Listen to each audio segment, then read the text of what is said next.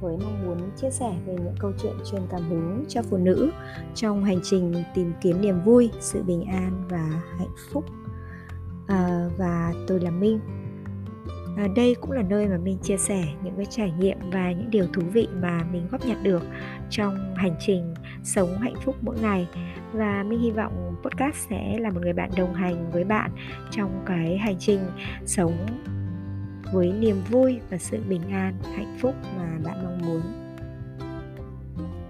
À, trong tập podcast ngày hôm nay thì ờ, mình xin được uh,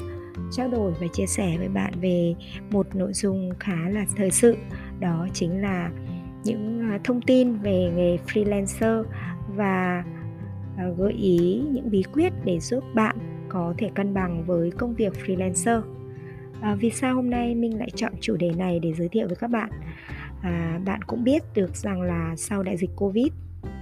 19 thì à, có một xu hướng chuyển đổi về nghề nghiệp à, diễn ra rất là mạnh mẽ đó chính là trở thành những người làm việc tự do hay còn gọi là freelancer. Và trong số đó thì có thể thấy uh, phụ nữ đang nuôi con nhỏ chuyển sang cái lĩnh vực này khá là phổ biến và đi kèm với những cái mặt ưu điểm của nó thì cũng sẽ có những cái mặt à, hạn chế và những cái mà cần phải thích ứng. À,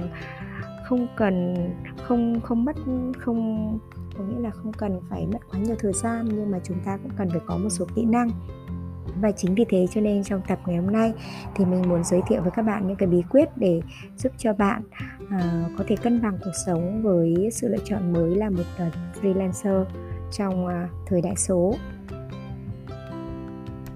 Bây giờ thì mời các bạn cùng đến với tập podcast ngày hôm nay nhé. Bạn có biết rằng là trào lưu làm freelancer phát triển mạnh mẽ nhất ở Mỹ? Hiện nay thì có hơn 40 triệu lao động nước này từ bỏ một công việc toàn thời gian ở công sở để chuyển sang làm tự do, tức là làm freelancer. Vậy freelancer là gì? Nói một cách à, dễ hiểu thì freelancer họ chính là những người bán các cái dịch vụ cá nhân của mình cho những người mà trả giá cho họ cao nhất và có thể làm việc cho nhiều người thuê họ cùng một lúc. Freelancer thì có hai kiểu, một là kiểu freelancer bán thời gian và một kiểu nữa là freelancer toàn thời gian. Ờ, không giống như là làm nhân viên uh, của một công ty một công sở nào đó mà freelancer thì được phép làm việc cho nhiều người sử dụng lao động cùng một lúc và thực hiện các cái nhiệm vụ theo cách riêng của họ miễn sao là đáp ứng được yêu cầu của khách hàng về mặt tiến độ và về chất lượng sản phẩm. Cũng có những freelancer thì làm việc cho một khách hàng trong một thời gian dài và họ vì thế có thể họ sẽ được nhận những cái quyền lợi đặc biệt từ khách hàng dành cho họ. Một thống kê của website freelance.vn cho thấy là hiện nay thì thống kê chưa đầy đủ nhưng mà có gần 80.000 freelancer đang hoạt động trên website này, trong đó thì có khoảng 38.000 freelancer làm công việc liên quan tới IT và lập trình, gần 17.000 freelancer liên quan đến thiết kế đồ họa và khoảng 11.000 freelancer viết lách dịch thuật. Ngoài ra thì cũng trên website này cũng có gần 6.000 công việc dự án freelancer được đăng với ờ, quy mô và tính chất khác nhau, có giá trị hơn 30 tỷ đồng. Sơ qua một vài nét như vậy để bạn có thể thấy được rằng công việc freelancer đang ngày càng trở nên phổ biến, đặc biệt là sau thời kỳ đại dịch Covid-19. Còn tại Việt Nam thì sao? Gần đây việc chọn làm freelancer đang trở thành một xu hướng đặc biệt là đối với phụ nữ đang nuôi con nhỏ. Vì cá nhân mình ý, thì mình có một cô bạn là đồng nghiệp, là phóng viên của một tờ báo đảng. Sau khi mà sinh hai con thì bạn ấy đã chọn nghỉ việc ở nhà để ờ, làm freelancer với lý do là muốn có nhiều hơn thời gian cho gia đình và chăm con. Cô bạn của mình thì có thể nói là không phải là một trường hợp hiếm gặp Thực tế thì sau đại dịch Covid-19 thì đến nay à, rất là nhiều người đã thay đổi cách lựa chọn công việc và trong số đó thì càng nhiều người phụ nữ bỏ công việc làm thuê cố định và chuyển sang làm freelancer. Tuy nhiên thì không phải ai cũng bắt nhịp tốt ngay từ đầu với công việc tự do này. Có người bị lúng túng, có người thì bị sa đà vào việc nhà dẫn đến là công việc freelancer để tạo ra thu nhập cho họ thì lại không được như ý từ đó thì tâm lý họ dễ rơi vào khủng hoảng và lo lắng. Vậy thì à, bài viết này sẽ đưa ra 5 bí quyết và giới thiệu cho, cho bạn để giúp bạn có thể cân bằng cuộc sống khi bắt tay vào trở thành một freelancer. Năm bí quyết đó là gì? À, sau đây chúng ta sẽ cùng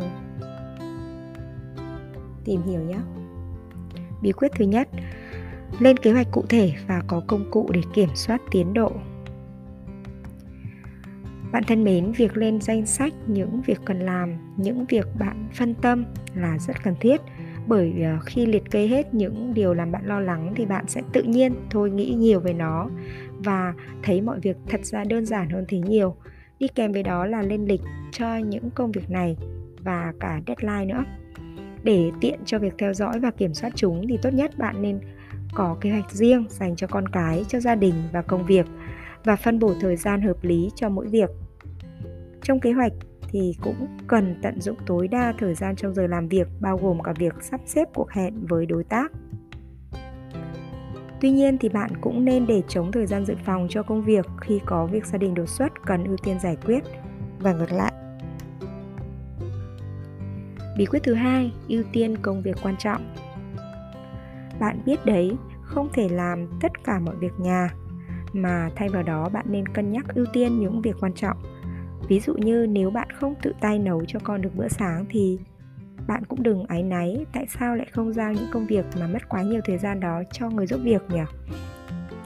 tuy nhiên thì với những à, sự kiện quan trọng của con như là buổi biểu diễn âm nhạc này buổi thi đấu thể thao này buổi tiệc này mà yêu cầu cần phải có bố mẹ ở nhà bạn bè của bé hay là đưa bé đi mua sắm thì bạn cũng phải à, à xác định là nên ưu tiên. Bởi vì à, việc này sẽ giúp cho bạn chia sẻ được với sở thích tâm tư tình cảm với con mình. Bí quyết thứ ba là cách vừa làm mà vừa trông con nhỏ.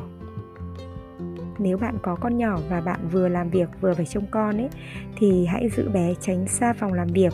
và hãy thực hiện các cái biện pháp che chắn cẩn thận máy vi tính, các thiết bị làm việc của bạn. Thay vào đó thì tạo cho bé một chỗ vui chơi ngay bên cạnh và phải đảm bảo rằng bạn có thể trông chừng được bé.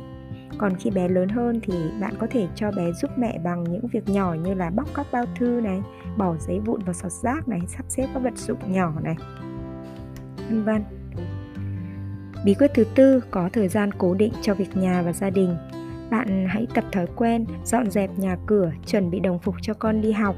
lau chùi bàn ghế vào buổi tối.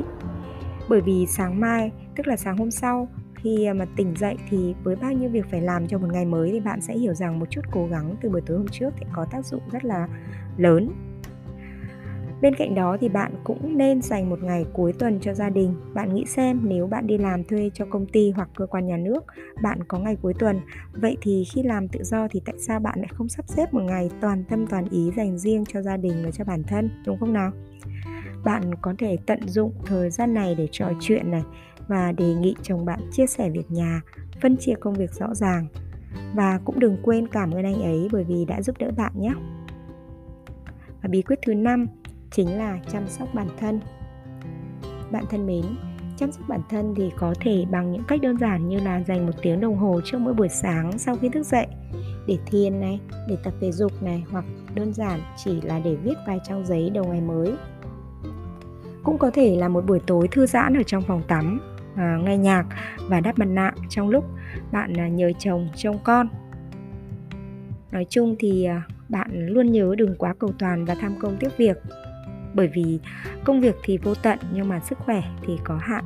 Do vậy hãy luôn ghi nhớ một lời khuyên cũ dích đó là bạn phải chăm sóc chính mình thì mới đủ sức khỏe để chăm sóc con cái chăm sóc gia đình dọn dẹp nhà cửa và làm việc. Bạn thân mến à, hy vọng là những gợi ý này sẽ giúp cho bạn có được quãng thời gian vui vẻ và hiệu quả khi mà lựa chọn và gắn bó với công việc freelancer tập podcast ngày hôm nay thì đến đây là kết thúc. Cảm ơn bạn đã lắng nghe và hy vọng bạn sẽ đồng hành cùng với mình trong những tập podcast tiếp theo. Uh, hãy follow mình và cùng góp ý ờ, để cho những tập podcast tiếp theo ngày càng chất lượng và podcast trở thành một ờ, người bạn đồng hành cùng với các bạn trong hành trình sống bình an hạnh phúc và nhiều niềm vui bạn nhé còn bây giờ thì cảm ơn, xin chào và hẹn gặp lại các bạn ở những ờ, tập podcast tiếp theo. Bye bye.